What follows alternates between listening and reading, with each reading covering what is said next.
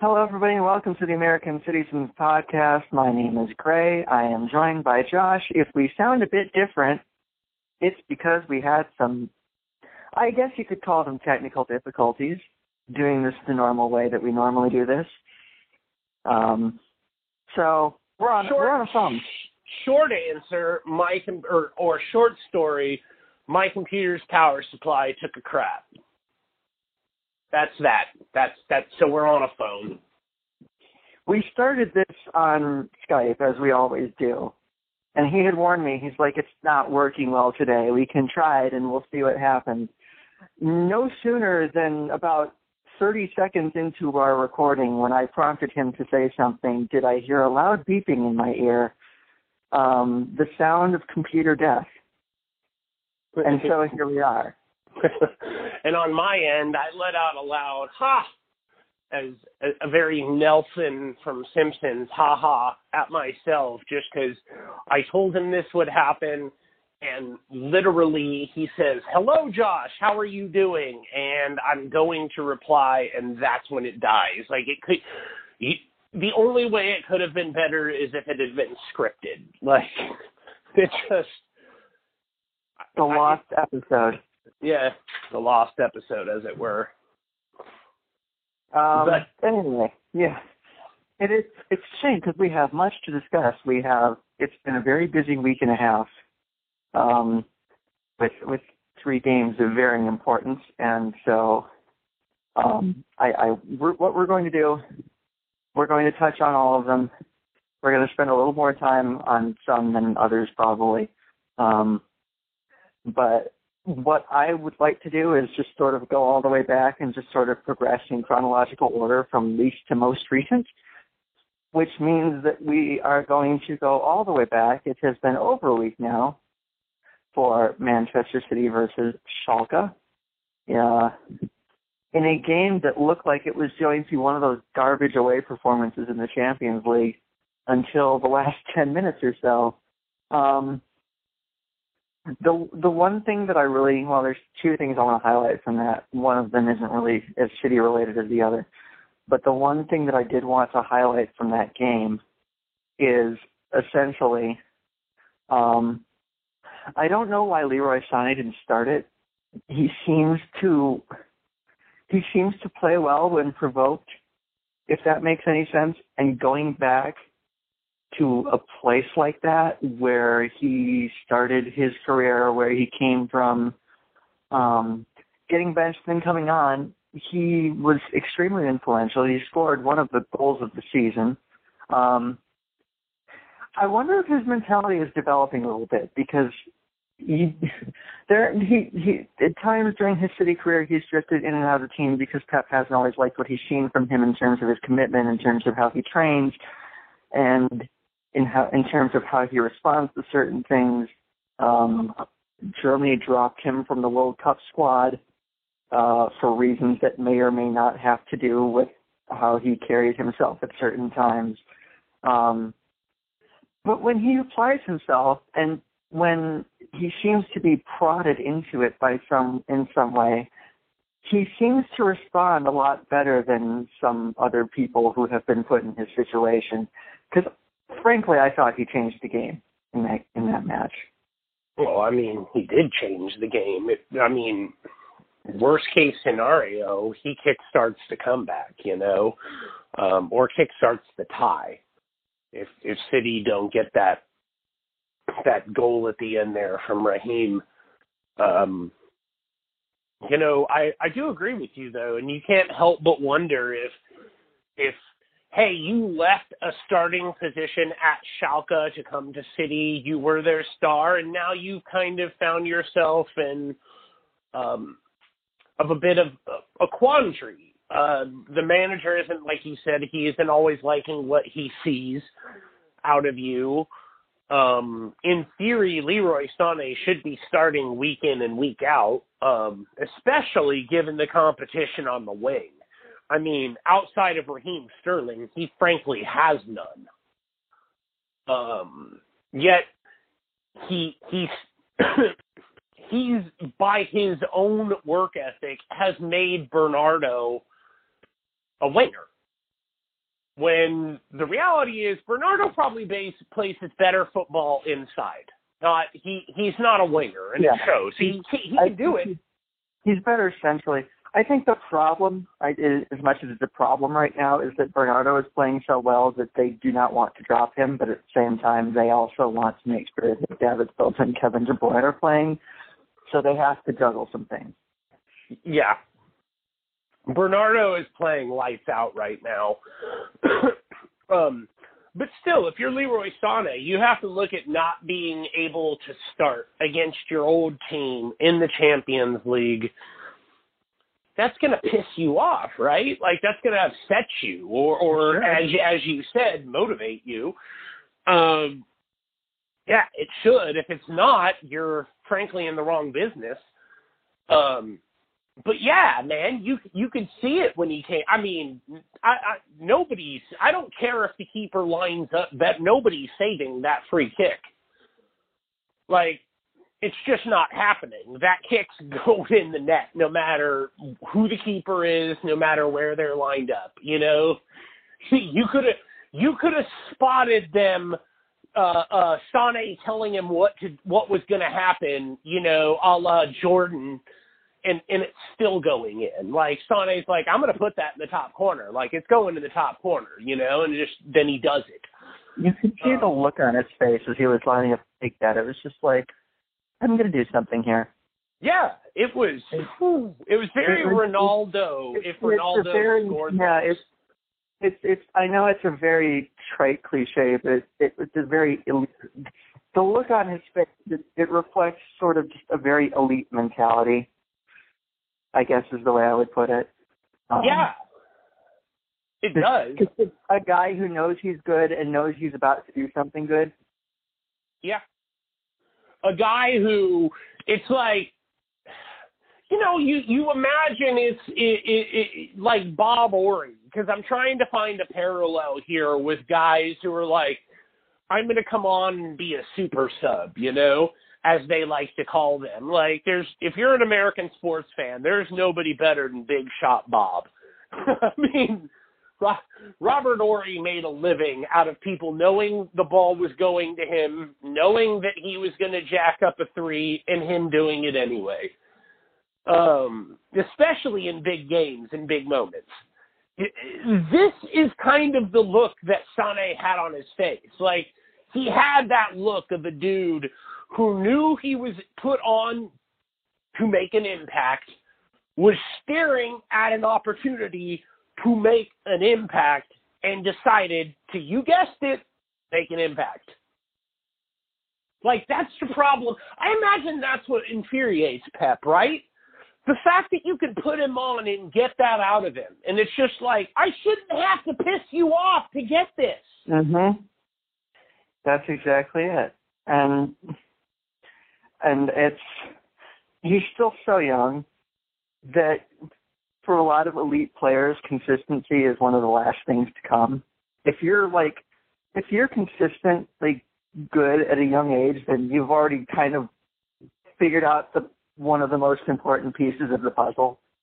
Like how long did it take Raheem Sterling to even remotely come close to like a situation where you can put him out there game by game and you you think you have a pretty good idea of what you're going to get because there were there were games that he laid down you know he just wasn't influential at all.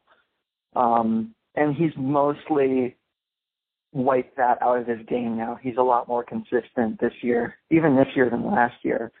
Um and uh, I mean, not coincidentally, he ended up scoring the winner on an Ederson assist, which I think we always knew would happen. Yeah. But to see it, but- to see it happen in such a spot and happen so gloriously, I think was something of a highlight. It really was, especially because it resulted in a winner and and a, a near insur. I, I mean, let's just say it. It's Yeah, I was. it's I, a damn next, near insurmountable lead. my, my I- next question was going was just going to be tie over, and I would say yeah, probably. yeah, yeah, yeah, yeah. I mean, I never want to say tie over because you know I look at that Barca Roma, and I I would have told you that Roma were going to lose that ten out of ten times, and and somehow Roma ended up in the semifinals of the Champions League last year. No clue Mhm. how, but they did it. Um, Mhm. You know, Three- but, Three away goals going home. You would think. You would think Yeah, you would they would have to do some. They would have to do some real hard work to mess that one up. yeah, it would be typical City moment for sure if they botched this one, but but a near certainty that they're into the last eight. Um, and uh, yeah, you know, I mean, this is what you want to see out of City. Like, look, anytime you go away in the Champions League, you run the risk of of of, of having a shaky performance. I mean, City. Uh, we haven't even gotten to Otamendi yet. You had plenty to say about him at the time, but but for now, we'll just say you know City were already down to ten men. They'd already made extra work for themselves um, and were chasing the game as it is when Sane came on. Because at that point, if you're Pep Guardiola, why not bring Sane on? Like, regardless of his attitude, you need a winner at that point. Like, you need somebody who can do something. You need somebody who can unlock something, create something. You you need. There were too many magicians, not enough rabbits Yeah. so to speak, you know, Yeah. and and and City needed a rabbit, um, and it just it. Leroy got the opportunity to show City fans what he can do. Uh, when when you give him the chance. I mean, all right, let, let's let's pause for a second here and, and let's because we don't really talk about City set pieces all that often, do we? Like in in a vague sense we do, but real, we we never really talk about it as though it is the special teams of soccer, which it is. You know, it's the special teams of soccer, um, albeit probably a little bit more frequently. Um, what right now? If if you had, and I realize that a lot of things are a game by game basis, but who are your top three penalty takers, um, depending on who's playing, uh, whether Aguero or Jesus is, is starting as the striker. Who are your top three penalty takers? We'll start there. Aguero always takes them on the pitch, and I'm fine with that because he has grown very good at them. Like he used to, I feel like he's actually grown more consistent in it over the last couple of years. Because there have been instances where he missed some big ones. I remember he missed that one in the Champions League against Barcelona. Um, I think it was in 2015. Um, Yeah. That you know, but I honestly I don't remember the last time he missed uh, even a remotely important penalty. Um, Right. So I, I I'm perfectly comfortable with that. Um, I, I let's see. They don't really have a lot of other people that take them. Um, Gundogan seems to know what he's doing, and Bernardo seems to know what he's doing. You're leaving When- Roz out of this. Yes, because I know what you're thinking, and I appreciated the effort, but that thing was about a half a foot away from hitting the crossbar and going far, far away. That's, that's no, no, no. I'm not. I'm not saying that I think he should be your number one guy. I'm just a bit surprised he doesn't make your top three. That's the only penalty I've ever seen him take. I think. Okay, fair I enough. don't remember. Good, I don't remember Gundogan it. is really consistent with penalties. Yeah. Gundogan's made. He was hitting. I remember he, he scored at Tottenham last year on penalty with a really good penalty, and that one in the penalty shootout against Chelsea was basically silent. Good Gundogan. If there, if if I have to have somebody taking a penalty that is not Sergio Aguero or Yaya Toure, it's it's okay Gundogan. Yeah. Like He's if I had to have somebody prior to this year, it would have been Yaya Toure. Like Yaya Toure would be my number two, number two and three penalty taker. Nobody relished a big moment in in a, in a winning penalty more than Yaya, and and God, he hit those things with the thunder, man. Like you always felt that the ball was going to rip through the net on a Yaya penalty. Like he just meant that much business. So I don't remember anyone ever stopping one of his. no, I don't remember I don't remember. I, I mean, there's certainly possibility. I think his his the, the the power that man generates at that close, it has got to be sheer dumb luck to stop it. That's just it. Yeah. But like with with some guys, yeah, you know you can stop them. They're not hitting them, but that's I mean Yaya's a Craig Kimbrel fastball man. Like you got to make your mind up as to whether you're swinging at that pitch before it leaves his hand because you have no time to decide. You know, Mhm. it's it's a similar situation. When Yaya puts his foot to leather, you just need to decide which direction you're going beforehand because you're not stopping it if you try and judge it as is. But I will say the best penalty taker I have ever seen at Manchester City remains Mario Balotelli. oh yeah, absolutely. Never missed one. Balotelli loved penalties too, man. Like He did. He was just, man, he, he was, he, he could just stop, like, on the dime, and, the, and send the goalkeeper diving one way and just tap it the other way. you Never know, seen anyone else do anything like it. You know who wasn't bad at him either was Tevez. Yeah. Tevez meant just as much authority when he took them, but uh It's, Yeah, it's you know- weird not that long ago that City, that City felt the need to carry four strikers. oh my god. Once Times upon a have time. changed. Uh, Well, I mean, yeah. at that time they were running two up top, so it they always played with two strikers. yeah. So, Mancini was Mancini was a four four two obsessive. so it it made sense for them to carry four, and similarly, Manuel Pellegrini loved a four four two as well, no matter how much it didn't work. Sometimes you just look at the formation with Pellegrini and you're like, we're losing.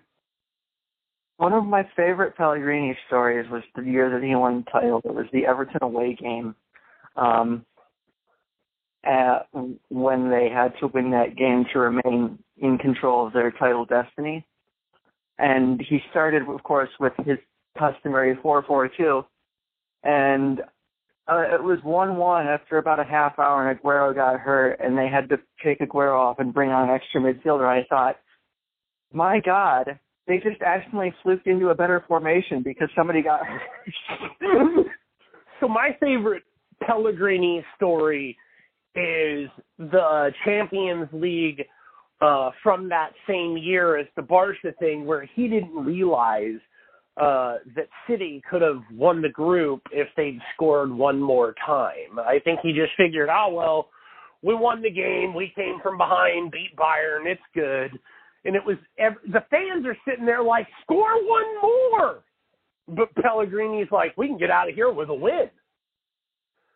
That's probably my Pellegrini. Like the things that happened to Pellegrini, even when he succeeded, he, there seemed to be something that that that went along with it. There's always there's always a funny little anecdote to accompany Manuel Pellegrini's successes. And I'm not saying that negatively. You need those in sports sometimes, but there's always a funny anecdote, I think. Yeah. Um, one one thing that I want to um to, to discuss because I think that we are somewhat unique as American sports fans in our perspective on this, and this kind of overlaps with both the um the Schalke game and the Capital One Cup final. Um, uh, over the last week and a half, a lot of people have had a lot of opinions on VAR, to say the least. Um, in large part because of the first penalty award in the Schalke game on the Otamendi quote-unquote handball that gave Schalke their first goal. There were also two major, major offside decisions in the League Cup final, one for each team. Both went against the attackers. Both could have led to goals. One did lead to a goal. It was just chalked off. Um, so, obviously, I preface this by saying the use of technology in sports or at least in football, in the UK, in Europe as a whole, really, is very new. This isn't. This has only started to happen in the last couple of years.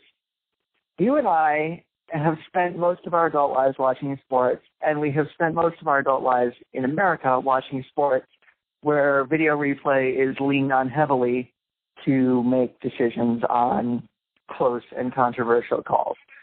It has been in the NFL for years and years and years now. It has been college football pretty much universally for over a decade. Um, it has been in baseball for several years now. It is. It has been in hockey in some form since the 90s. And we all know how long the last two minutes of any NBA game take because if it's close, because every single minor off out of bounds decision, everything gets reviewed over and over and over and over and over again. So we are used to this. It is part of our lives as sports fans that we watch referees walk over to those little covered video stations and peer in and either make up their mind or change their mind. So, with all that in mind, with us sort of coming at this from a different angle, perhaps than a a, a football fan in England who is not used to this this invading her sport, um, how what do you think of the implementation of this? Because I, as ever, do not have an issue with technology being used to make correct calls in sports. But there's a nuance as to how you do it, and you have to do it the right way, and you have to. It, it needs to be clear, and it needs to it needs it needs people. to be stated too that in the uh, in the in the Otamendi decision, the replay wasn't working correctly, so the on-field official couldn't look at the video and make his own determination. He had to rely on a central hub. And as you and I know, anytime you rely on a central hub for anything, uh, I'm very familiar with it because the Pac 12, uh, the league that I cover for college football, everything is done centrally. It is all done at the Pac 12 headquarters. Doesn't matter where the game is being played, the replay is always uh, in San Francisco at Pac-12 headquarters. Um, so I, I'm used to things being in a central hub. Uh, but if you're not used to the technology and you're not used to using it, then then not being, let's just say that there aren't always uh, uh, people making the greatest calls on the other end of these things when when you have to loan out the decision to somebody who's not the on-field official. Um, I think it's long overdue, but we, I think more than the advent of technology uh, in sports. Eh, I mean, I'll grant you that they've been in the United States longer, but I think the bigger thing is that, that we have a proliferation of sports that matter. Basketball matters, baseball matters, football matters, and hockey matters to large fan bases very large fan bases. And there's a reason they're called the four major sports for a reason. And we're really the only country that has this many major sports. I mean, we're Americans. We do everything uh, on on a scale that most people don't. Um, and so I think it's more that we've seen replay so consistently over the years because it doesn't matter what time of year you're watching sports unless, with the exception of baseball, which has now even implemented replay uh, on on a limited basis, um, you were seeing replay all the time, and even when you weren't getting replay, the the the outlet airing the event would replay the crap out of it, like over and over and over and over, even at the expense of on-field uh, uh, drama. Um, so I, I think it's good for the sport. I think VAR is, can only make soccer better. Um, and if you don't want to have it in certain competitions, you can make those rules where VAR doesn't exist for that competition. Um, but but I think it's fine. I think they need to get a little bit better at it. I think they need to have a central hub uh, to to eliminate any controversy. Um, if I mean, if the on-field official can't work it, and I and I think there needs to be some transparency with it. Uh, just because soccer doesn't have the greatest track record. Um, MLB so, ran into the transparency problem and have worked on it because originally, if you were at a game, you would know that something was being reviewed, but you didn't get to see the replay. And there is no, you know, the, give the NFL and college football one thing: they mic up the refs and they announce very clearly what the call is when they make the call. A lot of sometimes the referees really go into a a lengthy yeah. explanation if you're lucky. Um, yeah, a lot of sports are still behind that. Baseball does no such thing. Hockey mics its refs, but they are sometimes very quick and vague in when, what they say. And sometimes, frankly, the microphones don't work and you can't hear anything. Um, the NBA does not mic, you know, there's, they don't do announcements. They announce it over the PA, but they don't announce like reasoning or anything like that. Um, near as I can tell, at least in the Champions League, there were no replays and there was no real clarity on what was be, what was going on, um, and that doesn't help anyone. The, the sport needs to adapt to the system, and the system needs to adapt to the sport. These things kind of go hand in hand. There has to be a meeting in the middle, um, and I think that we already saw evidence of that in the Capital One Cup final. You know how in in, in football, the, the general consensus is, well, if it might be a fumble, let let it play out, let it play out, and then you can go back and go back and yeah, yeah, hmm. especially and if then, you get a clear recovery. Right, because if it's yeah, because if it is a fumble but you rule it down, there's nothing you can do about it. I can't remember the game. I can't remember the game, but there was a major game and there was no clear recovery afterwards, and the ref is like, yeah, after review, it was in fact a fumble. But because there was no clear recovery, and I remember the uh the announcer at the time was like, the reason, like, after every game, like, or after every play, we would always walk over and pick up the ball. It didn't matter what the play was. He's like, we would always walk over and pick up the ball because we knew that in the event that they had to go to a replay for something, if we had the ball, if we picked it up last, then it was a clear recovery. And so we trained for that. But yeah, there was no clear recovery and they couldn't over return it. So I, I think you what I think would be cool would be have like a piece of technology where uh, the ball already uh, we already have goal line technology where we know that the ball has to go uh, uh, beyond the line and, and we have technology that can enable us to see that. We should also have technology that goes into the little sticks that the offsides officials wear and and um and and uh, you can you can line up things with offside using technology. You can I mean there's there's ways to do this. I don't know the ins and outs of it, but you can line up offsides with technology. You can also let it play out. And if he was onside, then you count the goal and and it and as you should. And if you let it play out and it turns out he was offside and I think this goes to what you were talking about, then you rule the goal out. But there's not enough of letting it play out happening in soccer right now, is what I think you were going yeah. to. Because I think referees are not used to having to deal with, so they instinctively just if they think something's offside, they you know they flag it. Whereas I think that's the, a cultural thing. We're yeah, we're more the, inclined to to let it play out and then let the technology help the official. Whereas I think these refs still feel like if the technology comes into play, then they haven't done their job, and that's not the case. That's that's just they need to look at the technology as their friend. It doesn't help that the Premier League is essentially the last major league in Europe to adopt VAR. It's coming next year, but they've waited this long, and it's basically everywhere else that matters now. Um, but that, that that's the thing is that you know the American referees have gotten they've gotten better at it. They're instructed to you know if there's doubt about like a fumble, let it play out because if if it's a fumble and you rule it down by If contact, doubt, let it play out. yeah, you're screwed because you can't go back and be like, well, it was a fumble, but half of you quit playing, so we can't we can't do that. Um, if if it's a fumble, if you let it play out and it's not a fumble, you can always go back, but you can't do it the other way around. And the same thing applies to offside. If a guy is if you keep your flag down and let it play out, whatever happens, happens. If it turns out he's offside, you can go back and disallow it.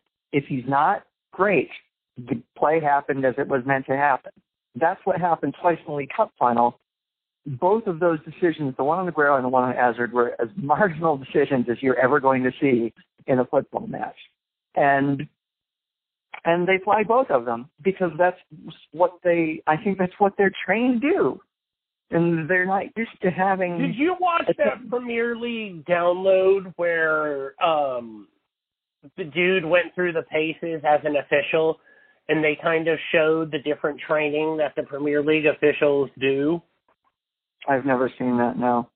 Um it was pretty enlightening um as to I I mean not only like after every game they get a printout and they get a printout of calls that they got right, calls that they got wrong, and explanations um, as to you know why the call was right or wrong.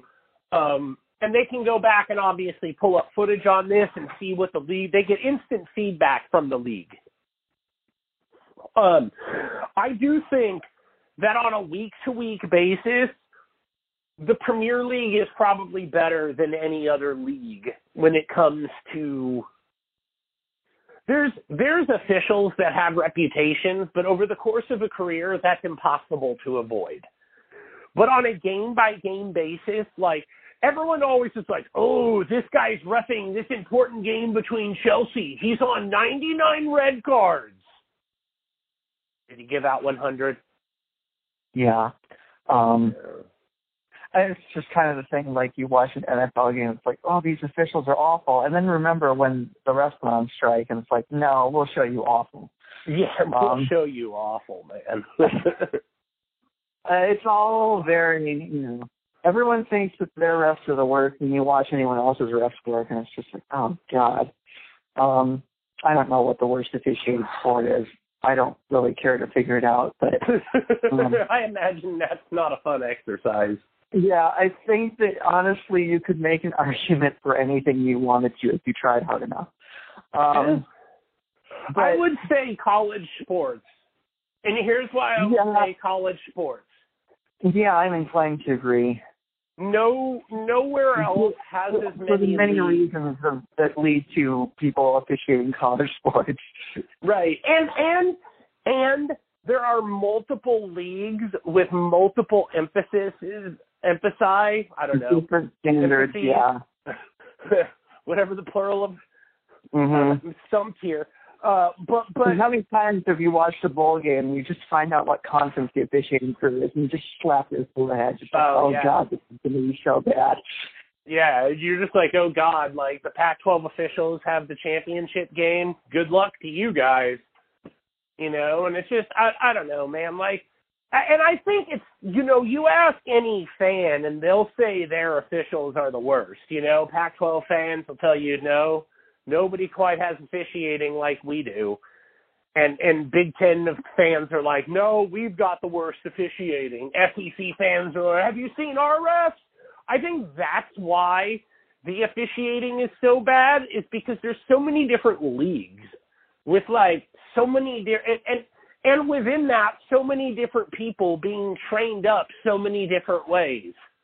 Like it's it's all a mess, you know, cuz one guy one week you'll have one guy who was reprimanded the week before for missing a targeting call, so he calls flipping everything targeting and you're like, "Guys, stop." But then you find out he got reprimanded by the league for missing one a week earlier, and you're like, oh, well, I guess it makes a little sense. I just think there's so much of that in college sports that probably make it the worst. There's too many. Yeah. Anytime you have that many, it's inevitably going to be bad. Yeah. I think so. In general, I, I think our view on VAR is net positive. Needs it, that you know it's obviously going to be take some adjustments. It's a new thing. Nothing Yeah. is ever implemented perfectly from the first day. Um, and I think that it's going to demand patience. Like, it's people. If you have a tendency to want to throw the baby out with the bathwater, this happened when MLB implemented replay, um, where where where you would you would see them re- review a call, and one of the biggest things in, in in in sports is clear and convincing evidence, or whatever variant of the phrase you want to use. That, that you know, well, what is clear and convincing? Is that clear and con- you know? It, and all those instances were like, well, uh, the call on the going to stand, but if they called the other way on the field, I think that would stand too. Um, stuff like that annoys people. And I know in baseball implemented replay, a lot of there and they got a lot of things that people thought would be overturned weren't overturned on video replay. And I saw people who would be like, you know what? If you're still going to get all this wrong, I don't even want replay. Get rid of it. It just slows everything down, and they still don't fix the calls. And my response to that was always, well, first of all, it was implemented to mess up the obvious, to to to, to sort out obvious missed I, if you want to go back into an era where an umpire can screw up and cost the guy a perfect game, which you were mad on the internet over, by the way, and you're now you're complaining about replay. I mean, Hey, I brought poison. this game. I brought this game. I brought that game up in therapy the other day. I'm like, I'm like, dude, Jim Joyce. Feel, like, you know what? Credit to Galarraga and Joyce is that they got on afterward. You know, mm-hmm. I know if that were me, I would never want to be in the same room as that dude. yeah, Again, couldn't do it. they wrote a book together. I've never read it. I refuse to. No, I don't blame wouldn't it. anyone for being involved, I will never I will never read any book like you know that NFL uh documentary that they did on the Rose Bowl, the greatest games ever played that they did for like Yeah. the NFL net won't watch it. Didn't watch the 30 for 30. Not going to Yeah. like there's just certain things I will refuse to watch. it's like you know, it's like that's probably an interesting story, and if you guys want to do it, that you be you, but that's not something that I intend to relive. Um, uh, to to each their own. But um, yeah, I'm of the school that you know, if all we do is prevent things like that from happening, I still consider it a worthwhile endeavor. Um, because it, it's just let's if we can cut the most obvious co- bad calls out of the game, that helps. People are always going to complain about marginal decisions, you know, one one way or the other. There's always going to be controversy in sports. Let's It's let just whatever brand of controversy you demand. Is it that you want to stare at a replay that isn't being reviewed, or do you want to stare at a replay that has been reviewed, didn't turn out the way you like, and now you have something else to whine about? People are going to complain, and I just don't really have any sympathy for that because you can do whatever you want, and it's still going to happen. speaking of controversy, I want to ask you about Kepa Keeper. Please do. I think it's a good time to move on to that game. Have you Yeah. ever seen it? Not just not just in soccer. Have you ever seen anything like that in any sport that you've ever watched? Yeah, but I've never seen the player win. Oh yeah, I mean I've seen people not want to come off, but I've never seen them win. I've never seen Has he them, like, lost the locker room? Oh yeah, he's lost enough of the locker room. I'll tell you what, if I were Willie Caballero, I would be fuming because oh, all that talk, everybody was talking about, you know, oh, how bad a look it is for Sarri. and it is. It's an awful look for Maurizio Sarri. But boy, how how pathetic must you feel if you're Willie Caballero, who, by the way, is probably better at saving penalties than Kepa is. like, even without the injury, Sarri would have been entirely justified in sending him on for the penalty shootout tactically. Is uh, how do you think that Chelsea win with Willie in? I don't know if they win with William, but I do know that he's probably, you know, I do believe that there is some sort of inherent skill in in in both taking and stopping penalties. And Caballero has done well enough both in game situations and in penalty shootout to demonstrate to me that yes, he is better than the average keeper at stopping penalties for whatever reason. Um, and you know, Kepa he only stopped, needed one. Like Kepa botched a penalty that would have given did. Chelsea the victory as it is. Yeah, he he should have he should have stopped Aguero's penalty. He made a good save on Sane. Sane wasn't an awful penalty. It was it was toward it wasn't probably close enough to the corner, and it was it was at that height that it was like not off the ground, but it wasn't high enough to guarantee anything. It was an okay penalty, and it, obviously, if he'd gotten him diving the wrong way, it would have been fine, but he didn't, and so it was that was a decent save but it wasn't, you know, an unbelievable one. And he should have stopped Aguero's. Simple as that. It wasn't a very good penalty, and he got both hands on it, but it went underneath him. Um, and the rest of it he wasn't close to. So, it's, it, you know, it's, I think not stopping the Aguero penalty after what he did at the end of extra time was like the worst possible combination of looks for him. Just in general. Like that's that's the one that gets you. That's the one that like if if if he makes that save and Chelsea win, uh, they probably fine him a day's wages. Yeah, uh, people and get put over out, it. and put out a notice like, oh, he was just in the competition and yada yada yada. Like anytime It's a one of those goalie, If if you're going to be that demonstrative, you better back it up. Like there are some Yeah. players, Ronaldo can get away with that because he's Ronaldo, and he has proven time and time and time again.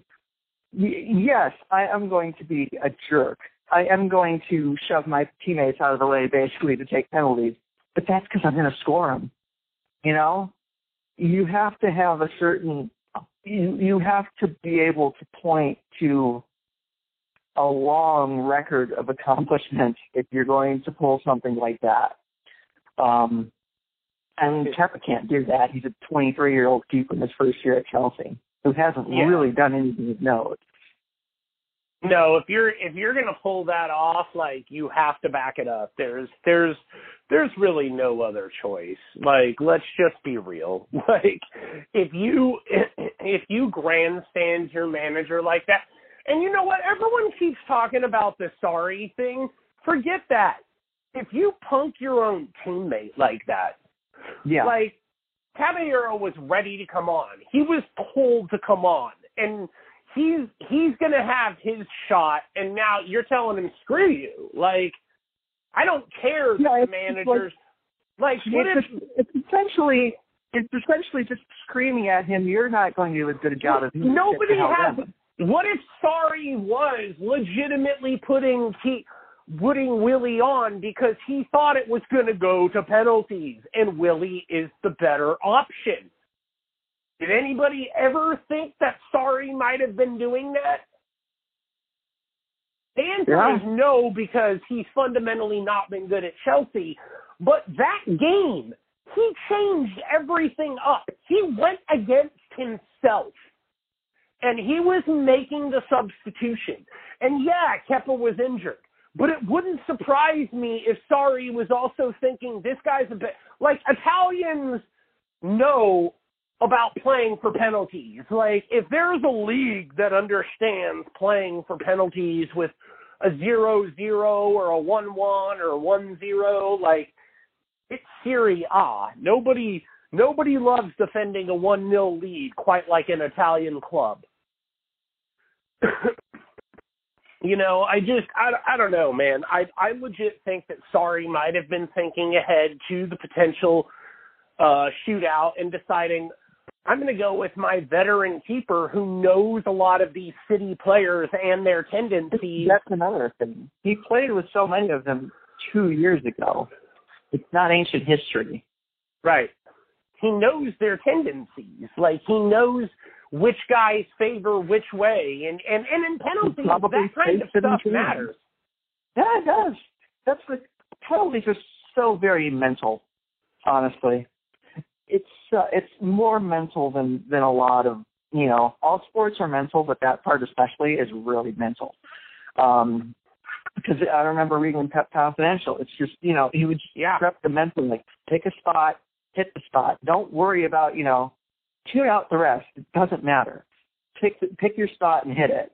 Um, and so much of it is a game of cat and mouse of its tendencies and um, obviously you have to keep your nerve and you have to put it on target, but you can score with a mediocre penalty. Um, people do it all the time.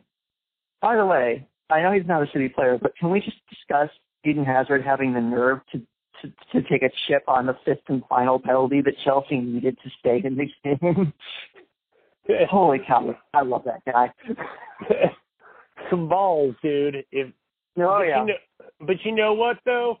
The only That's reason Chelsea had even good. been in that game was because of Yeah. Eden Hazard. Oh, so you, oh yeah, oh yeah. I, I, what I'm saying is that's why he's going to Madrid and leaving the rest of these scrub losers behind. Yep. Yep. that is that is another mentality. You know what, man? like I wouldn't a level be up. surprised if Barca came in for the dude. Oh, I I would. He is. If you had to point me one player of the last like decade or so that I've just always wanted at City, it's him. I've wanted him since they didn't get him when he went to Chelsea. Uh, and I know that they don't really, you know, obviously things have worked out in a lot of ways, but guy, he's just one of my favorite players.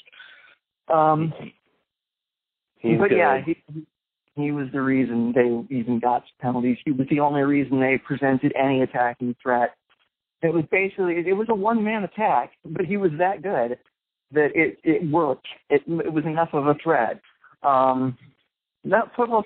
I want to go back to what you said about how Sarri basically compromised his principles to try to shut Man City down. It's just, just something that you you know we talk about Pep all the time, and that uh, Pep was Pep says he says we're we're gonna, win or lose, we're going to play one way. We're going to play the way I want to play. Sarri did not play Sarri ball in the final. He said, No. "Here's what we, we are going to, to screw all that. We're going to defend." And credit to them, whatever they threw together worked. City were pretty frustrated. It wasn't that they were. It wasn't even like the West Ham game where they had periods of complete dominance, but they weren't scoring. They were on top for, I would say, an hour, but it wasn't chance after chance after chance. They weren't getting good looks at all.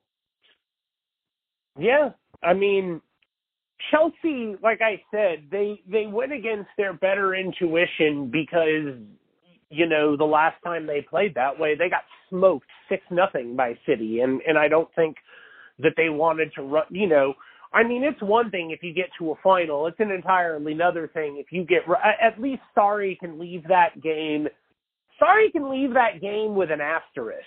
He can say, "Dude, I wanted to put on Willie to to in case we got to penalties because he knew those players, um, and nobody could say anything otherwise, regardless if that was the reason or not. Nobody could say otherwise. Like he can always claim whatever he wants down the line because Kepa made it about himself.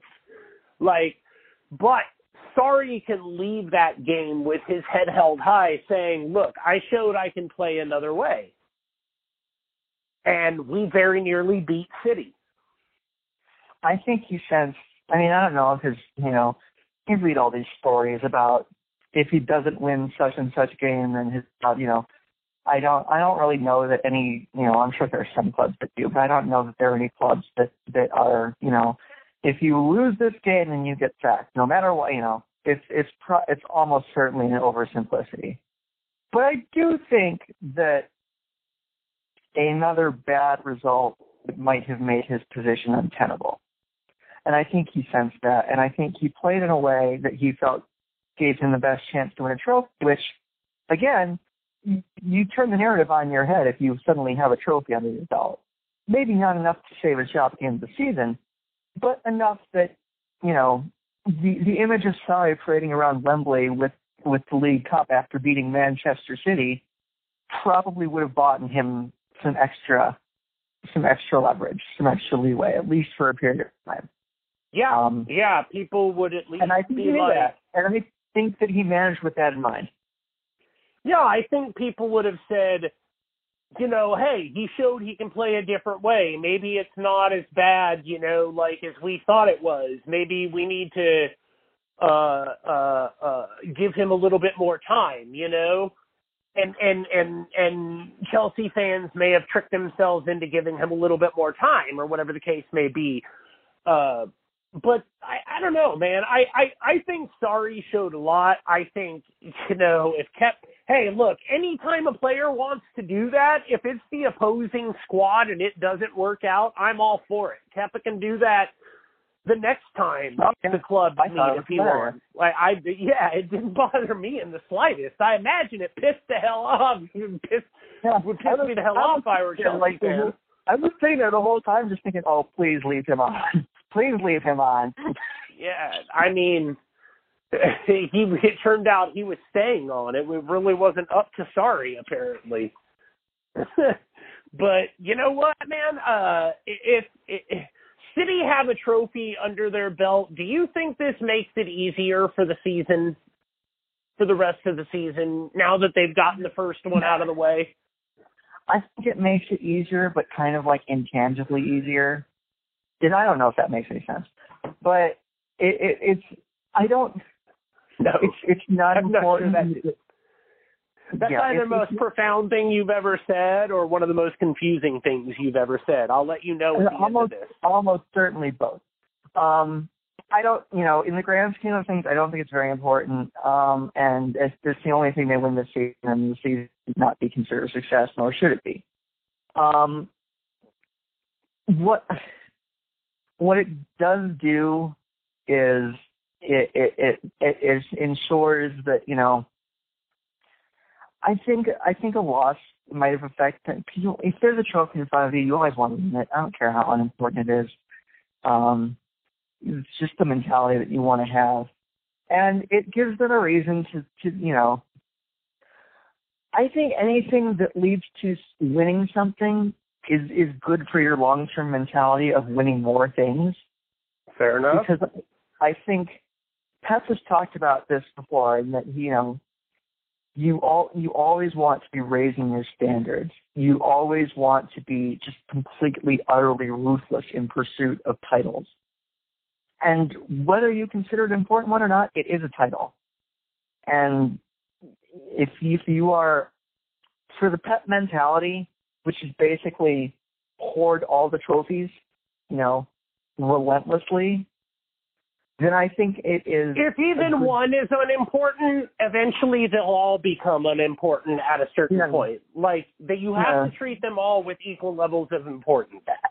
on on Sunday, the only thing that they could do was win that trophy, so it had to be their singular focus, and the, you know they won it. And how about Raheem's? I got my heart was in my throat when Raheem Sterling took the fifth penalty. I was like, "You're really going to put him through this? You're going to put me through this?" Uh, but he hit it. He did the job. Did Pep do that solely to boost Raheem Sterling's confidence? I don't wonder how much call Pep had in the penalty takers. Because he seems to be inclined to let them do those things himself. Um, like uh, he didn't even watch it. I know that much. That was that was amusing. Um, I remember yeah, Raheem had to tell him where it went. Top bins, boss. Yeah. Where- where'd you put it? I I can't even. You know, th- that was a moment where I was very glad that I had Twitter and it was ahead of the video feed. I'll put it that way. yeah. Yeah, I was- pretty much. I was staring at, at, at the Twitter and just like, should I watch?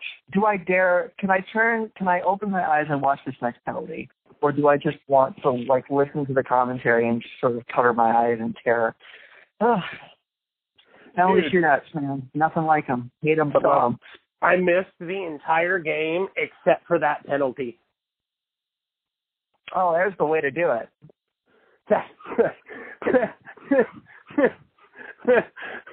I accidentally overslept and I got up and I was like, crap, I'll just see what the final score was. And I'm like, in penalties? And I'm like, go on. And I finally got it to pull up online and it was Raheem's turn. I'm like, oh, oh, this is for the win. Yeah, it was fun. A lot of twists and turns. I was slightly eased when um Jorginho I had- missed the first one. I had to, I had to, I had to rewatch the entire game as as Yeah. a course of action. Like, thank Watch- God for watching replays. it live, yeah, watching it live, I was slightly eased when Jorginho missed the first one because he, you know, had an advantage from that point. And even when Sane missed, David Luiz immediately missed the next one, so I didn't really have time to sort of like fall into like uh, this sort of terror, terror, despair, whatever you want to call it. So honestly, it it always felt like City had the upper hand in that shootout, but that doesn't make it that much easier. Um, No, it never does. yeah, no, it never does. Uh, let's quickly talk about West Ham. What a bizarre game. Um, Yeah. but it's a really strange game because honestly, for like the like first seven total shots for City? they took forever to get one on target, but they were they hit two posts. I think in the first two minutes they were just completely dominant in like the first twenty minutes, and then they fell apart. And then they stayed falling apart until they took Mahrez off and brought Sylvan Sterling on. Immediately raised their game, and then Tucker out toward the end. I don't like to make this excuse, but I do think that the fatigue started to play a factor toward the end of each half on, in that game. Um, Did the fact that Mahrez started also play another part? I could, I could, the second half. I could, and I could it sense was some exasperation in your voice when you said his watching name. Watching Riyad Mahrez try to coexist with Kevin De Bruyne was like I, I they looked like they'd never met before. They honestly looked like they had never even seen each other before. Um, and look, for that reason alone, it was not all fault. De Bruyne still is not at peak match sharpness.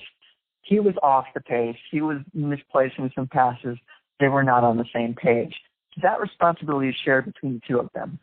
But I am so tired of watching Riyad Mahrez play for this team because he everything seems to slow down when it gets to him. He, he's not really into the one touch. He takes it and he takes touch and he takes another touch. He, then he'll try to play the pass, or you know he'll he'll hold up play and then he, and everything slows down and the defenders get there. It's I said something to this effect, but his problem is self-perpetuating at this point, and that he hasn't played well when given the opportunity, and that's costing him further opportunities, which I know he doesn't like. Um, and then he'll get put in a game like that, and he'll have an opportunity, and he knows that you know he really wants to perform so that he gets more opportunities. But he tries too hard. He turns, he tries to, he thinks he's Messi or something, and nothing comes off. And then he's off after 55 minutes after another terrible performance, and it's you know, it's cost it might cost him further opportunities.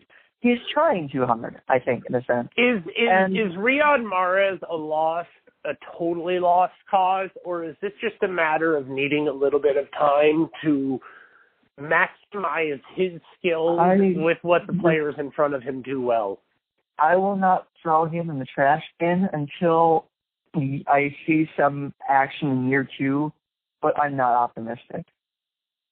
It just it just doesn't he just feels it seems like a square peg in a round hole. Um he doesn't he doesn't offer the same things or the same quality as so many of his teammates do. Um and honestly I think that the guy was the main man at Leicester and is not used to being a complimentary piece at Manchester City. He's not used to not getting guaranteed game time. He's not used to everything not running through him. And I think he's struggling with that. And we, you know, we're in the March now. It doesn't really bode well. I I'm, I will not toss him yet, but Usually, you see some improvement by now, and Yeah. anything, But- he's going by this- backward. by this time of year in his first season here, Leroy Sané was starting to click on.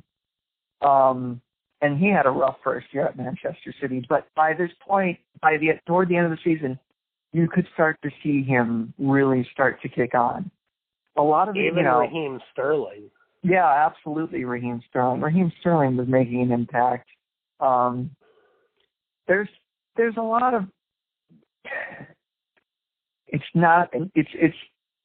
You don't need to be your best in in your first year at a club, but you need to show progress. And frankly, I feel like Mahrez is worse now than he was when he arrived. Yeah, I I don't know what I feel about Mahrez just yet. I have highs and lows. Um, I do think though that I am with you on on the two year rule. It's just a good rule to have.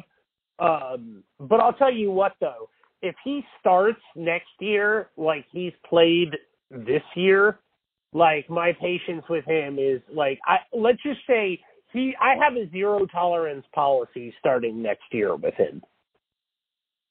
I think Like- patience will start to run out next year too. I think, Yeah. frankly, it's next year is going to be a make or break year for Riyad Mahrez. If he doesn't do it next year, then I think that he's going to be sold and lost, and he'll go someplace else. Um, that simple. Especially, you know, I don't want to get too far into this because there's a lot of details that are very much unknown. But in light of Chelsea's transfer ban, there's talk that City could face a similar or slightly lesser punishment. And so I think they're going to be aggressive this summer in bringing in long-term guys, and s- some of those guys might end up very much displacing Riyad. Yeah. I think they are going to be proactive this year. I think we're going to see another major buy, um, especially after not really spending a dime.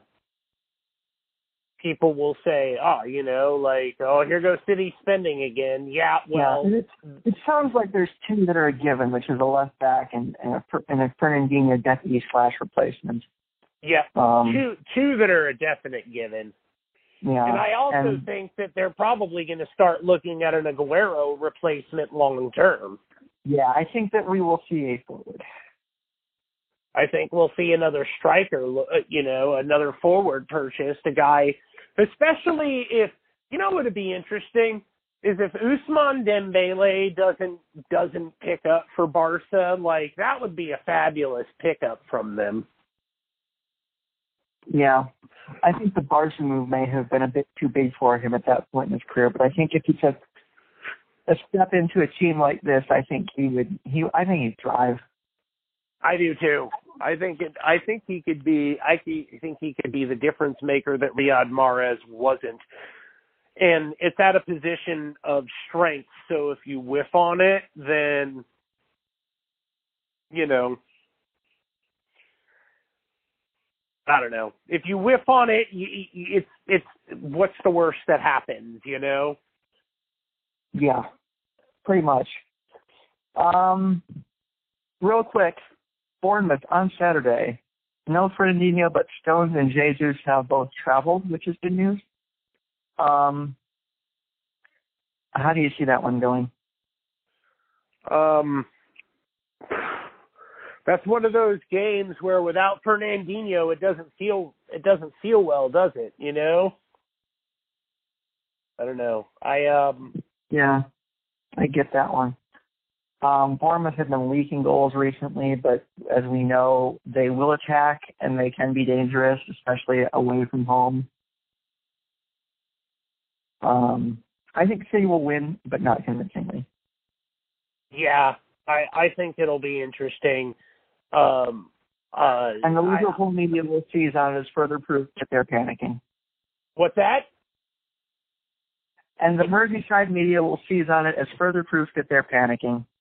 Oh yeah, yeah, yeah. Um, I, I I think City are definitely going to struggle.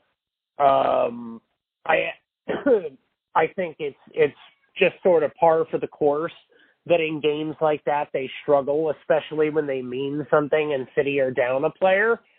Uh, but that said, I do expect them. I hear you, Kamala Cat. Um, that's my cat Kamala in the background. For those of you listening, she is not going to shut up. Um, but I do think that uh, that City, like you said, they're leaking goals. So this should be a situation where City wins something like three one, even three two, like a, a very a lopsided three two, where maybe they get a second goal at the end, but are never really threatened to to to tie the game. Um, yeah, I I I I hope City win. If they drop points, it's gonna suck. Like this is not the time to lose Fernandinho. Yeah, well, we're into the period of the season where they they can't really afford to drop points, especially these teams. Mm-hmm. Yep.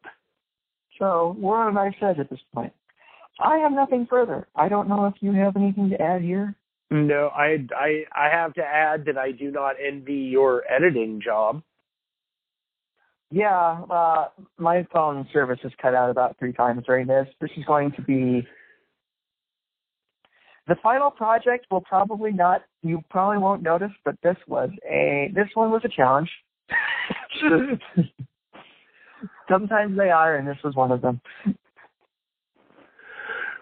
Mm, well, you know, I've got nothing further to add. If you've got nothing further to add, we will be better about getting the uh, mm. questions next time, and yeah, let's hope was, that we. That was my fault. You can increase. You can uh, send your angry tweets to me. Um, um, so yeah, I take. I will be the. I will take the fall for that one because I did screw that one up. Um, rundown. We are on Twitter at America Citizens. We are uh, searchable on iTunes. Just search for the American Cityzens. Uh, just search American Cityzens. You can subscribe to us there. We are brought to you by Blog Talk Radio and Spreaker, and we will be back eh, probably next week um, with whatever happens. So, for Josh, I'm Grey. Thank you for listening. Have a great week, everybody. Enjoy the games.